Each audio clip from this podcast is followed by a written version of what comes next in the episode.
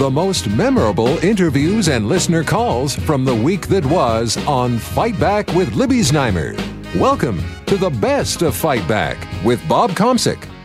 Good afternoon and welcome to the Saturday edition of the Best of Fight Back from the week that was. We began the week celebrating Canada's 152nd birthday with a focus on Canada's wide open spaces, nature, and parks.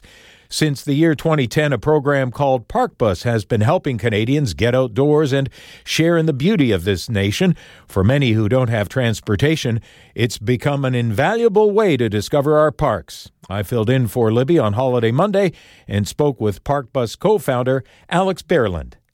For both of us, myself and Boris, um, who started it in 2010, um, accessibility to the outdoors was something that uh, um, we had to often rely on uh, parents and, and, friends to, to get to these different uh, destinations.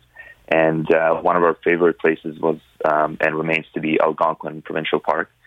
So we wanted to see if uh, there would be a, you know, an uptake and demand and people wanting to get to these places, and uh, started a, a little pilot project in the summer of 2010 with service only to Algonquin Park and uh, very quickly realized that people actually um, want to go to more places and they they're lacking the ability to get there. We didn't run that many trips that year, but regardless, we collected some uh, feedback from people, and uh, those that started hearing about uh, our service were reaching out and saying, "Finally, thank you for." creating this um, when are you guys launching to killarney and when are you guys going to bruce peninsula so over the years, we've realized that this is way bigger than we originally had envisioned and started slowly growing. So, how does it work in terms of uh, people being able to get out there? How would one, uh, after approaching you, be able to hook up in order to, I guess it's a bus ride to the mm-hmm. destination and back? Is it a day trip? Is it longer? Is it a portion of a day? How does it work? Mm-hmm. Give us an example. Sure. We have now quite a variety of options uh, as we've grown the, the basic principle remains the same. You just head to our website at parkbus.ca.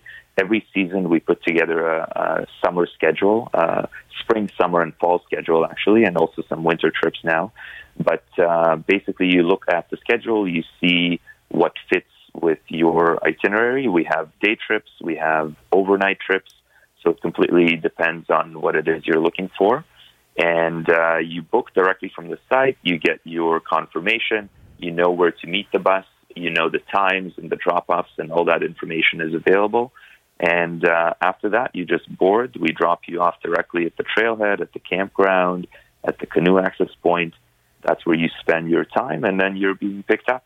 Did you not earlier mention that uh, when you were talking about the the people who take these various trips, also that you get international tourists? Mm-hmm. I'd say that 25% or so of our uh, ridership is international users. Yeah. And any specific part of the world or country or countries that uh, they seem to come from?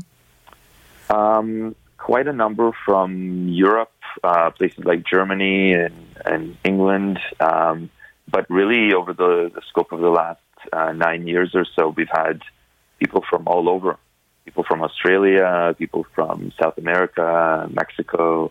Um, lots and lots.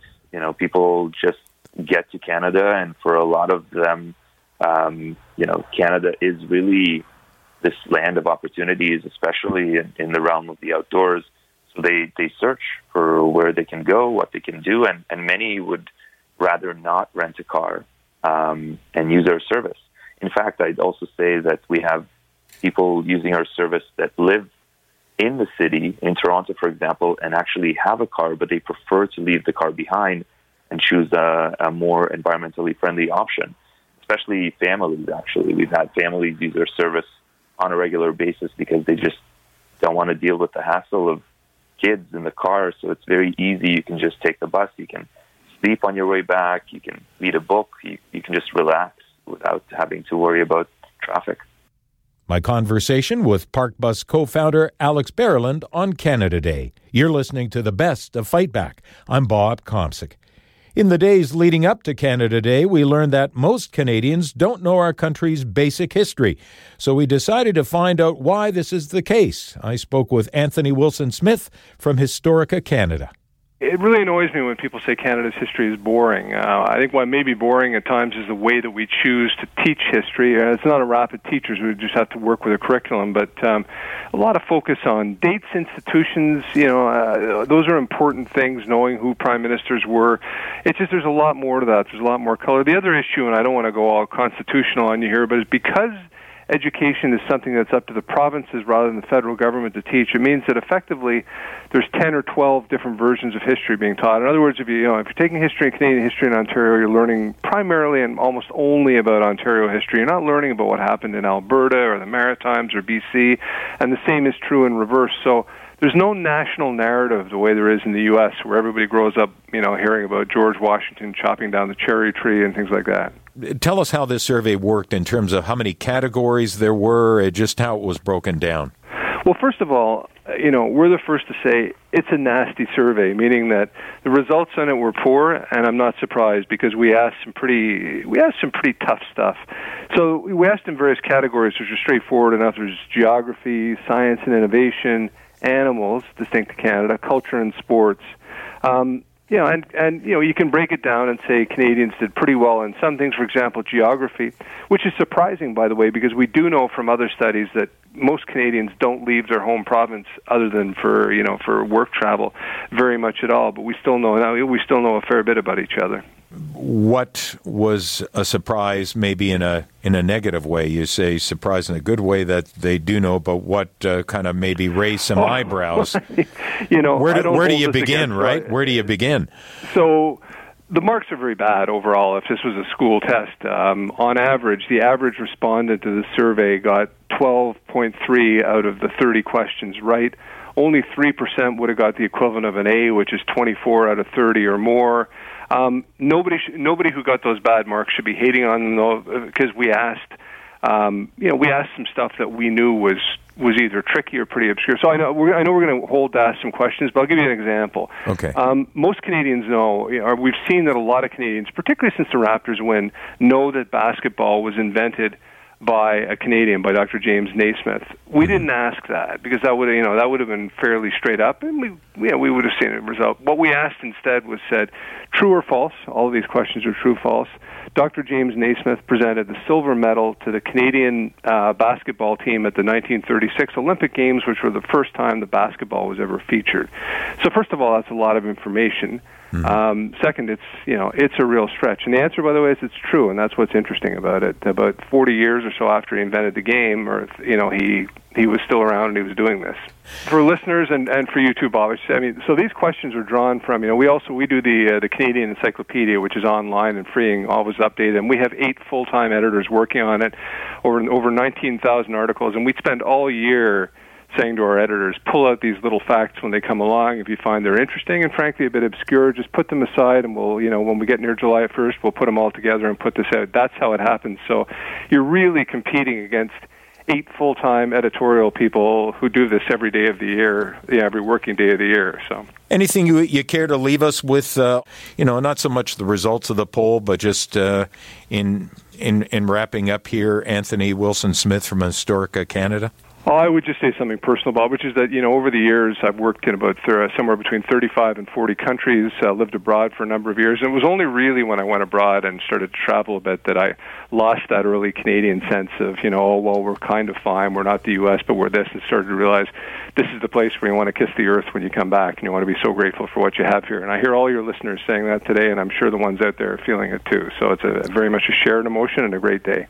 You know what, uh, Anthony, and I've I've heard that from a lot of people that travel a, a m- much more than than I do or have, and uh, especially if it's work that takes them somewhere, or even if it's not, if they just wish to, to go just for for pleasure.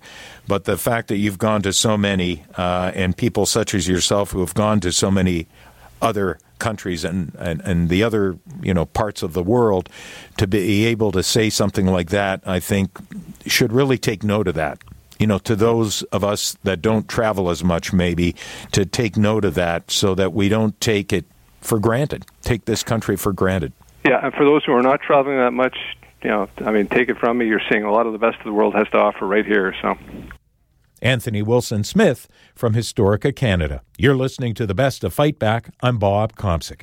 Canada Day was a day to celebrate our country's birthday, but it was also a day to get in some early campaigning for the federal party leaders.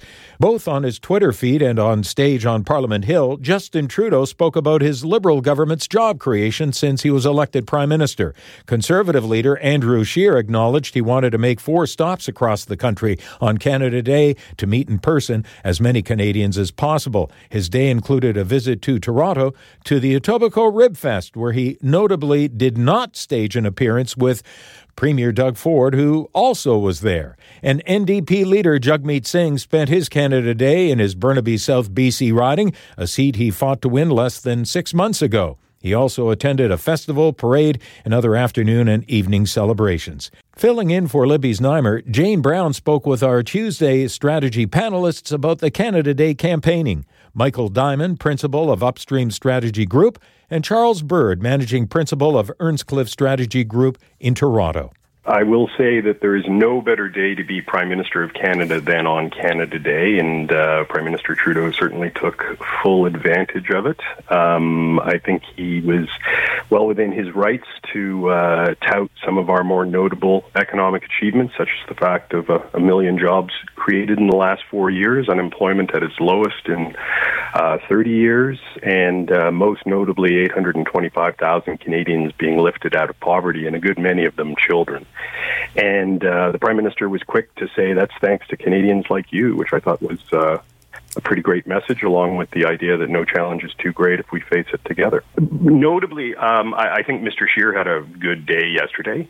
Um, I was a little bit surprised by his decision not to attend the Toronto Pride Parade because, obviously, in a pluralistic and uh, progressive society like Canada, that's the kind of statement that uh, others have chosen to make. I know Lisa Raitt was there, and that was very good of her.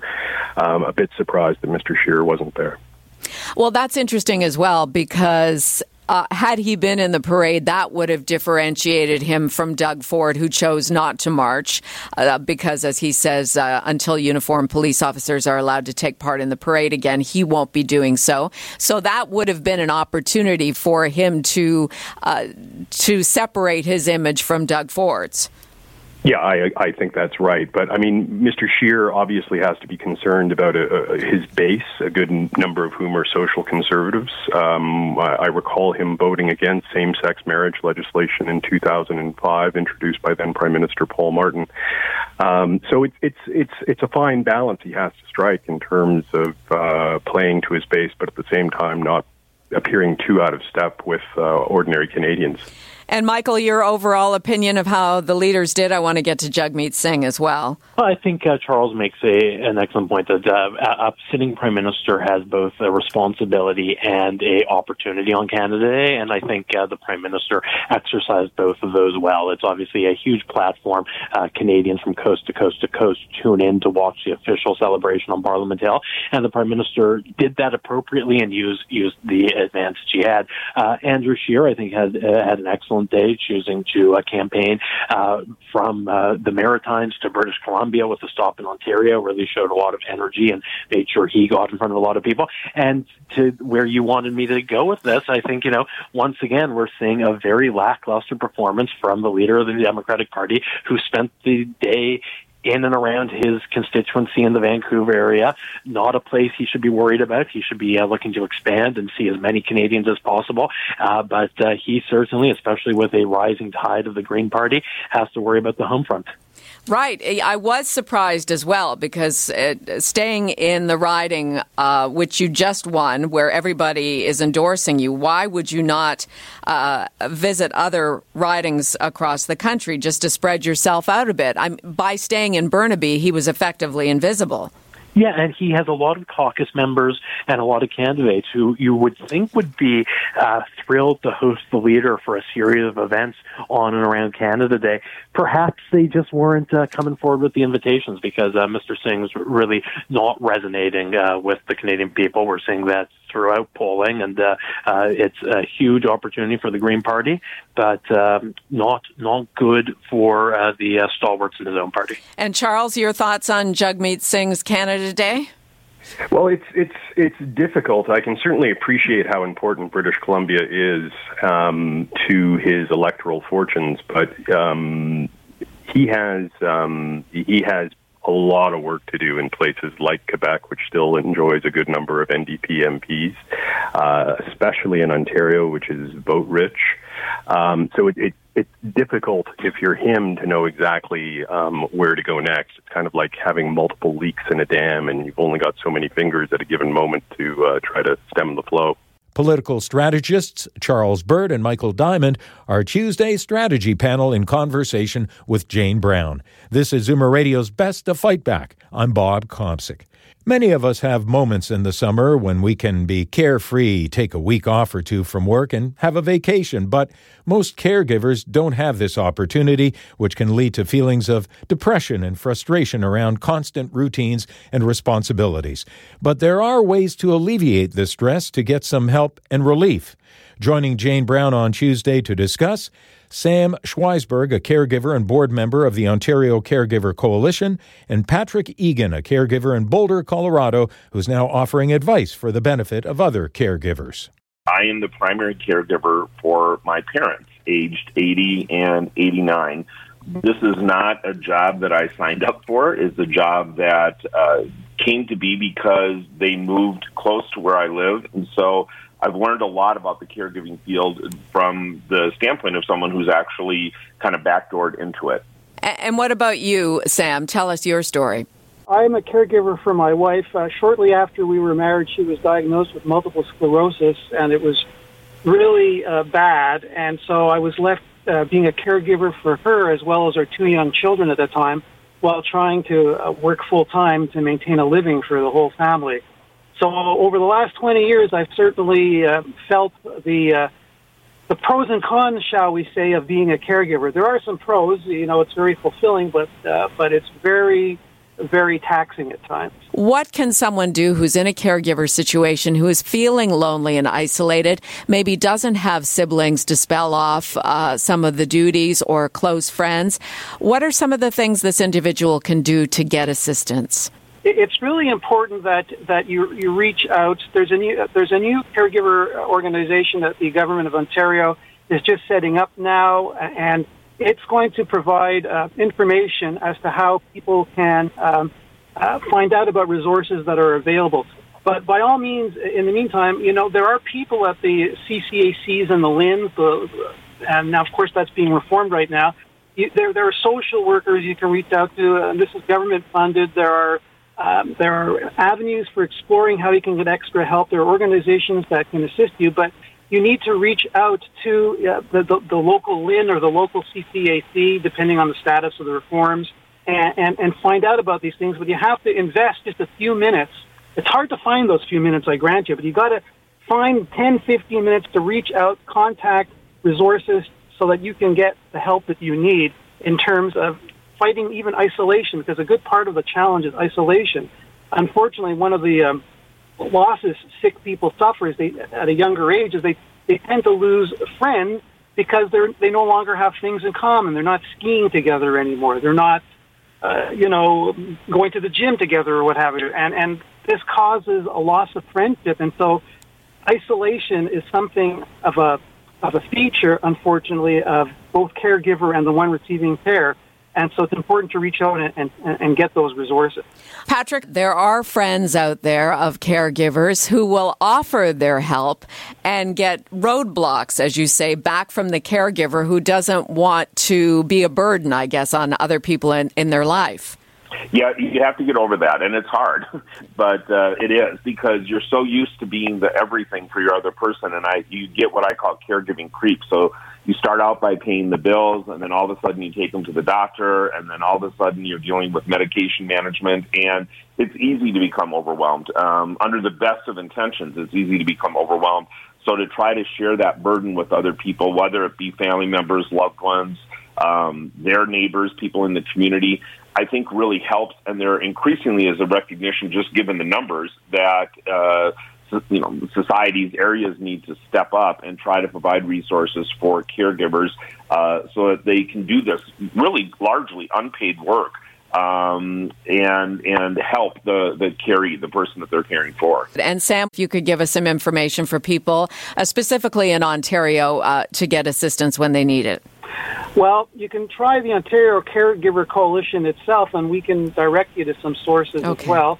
And as I said, there is the new Ontario uh, Caregiver um, Association that the province of Ontario let set up that's going to become operational uh, shortly and put up information on their website uh, to assist people. Uh, plus, uh, be sure you get uh, help if you have a if you're, if you're caring for somebody on your own. Um, contact your doctor to get a uh, referral or a, a prescription, so to speak, to get a PSW in there to help you. Uh, because there are waiting lists, lists, and you have to enlist the, the, the system. You have to be very active. You can't be passive. You must be an active person. Sam Schweisberg with the Ontario Caregiver Coalition and Patrick Egan, caregiver and author in Boulder, Colorado. This is Zoomer Radio's Best to Fight Back. I'm Bob Komsic. Fight Back with Libby Znaimer brings you comprehensive coverage of the news stories that interest you and your reaction to them on the phones. We've gone through the audio. Here are some of the best calls of the week. Colin in Toronto phoned to talk about what he sees as failures by Prime Minister Justin Trudeau. Trudeau uh, loves to play with words. You know, like he he boasts about his job creation, but he doesn't break it down and say how you know how many of those jobs are part-time jobs with no job security. You know, he doesn't go on and do that. He hasn't balanced the budget as he promised to do. So, you know, he's a, he's an utter failure as far as I'm concerned. Giovanni in Brampton phoned with his idea for making streets safer for cyclists. I've been driving since 1964. Uh, What I've seen last uh, five, ten years, uh, that um, it is very dangerous out there to drive, even if you are on a motorcycle or a truck or a car, and uh, in a bicycle mostly, because uh, I think uh, people need to be educated, or, or it's time that uh, bicyclists uh, should have a license and uh, insurance for it. Douglas called from Lake Scugog about the Ontario cannabis stores. I got introduced to marijuana in 1967. I've been smoking it all my life. Um, I'm asthmatic. I use medical marijuana for a reason. I've been to a few of these shops before it became legal. I don't trust it. I'm not paying Dougie Ford's uh, taxes, and I have a friend of mine who's got legally entitled to purchase marijuana. I, in fact, don't even have to uh, have pay for it. I can get other people, and uh, my cost ends up to be zero. I'm telling you, uh, Dougie Ford should uh, uh, stop the taxes. Way too expensive to walk into one of these new uh, brick and mortar places. And now, Fight Back's Knockout Call of the Week. There were a lot of great calls this week, but the winner of the Fight Back Knockout Call of the Week comes from Bruce, who called from southwestern Ontario to talk about staying fit at 70. I'm a 70 year old guy, and um, I run eight kilometers every second day. And on my alternate days, I'm a cyclist. I did 34 kilometers last night.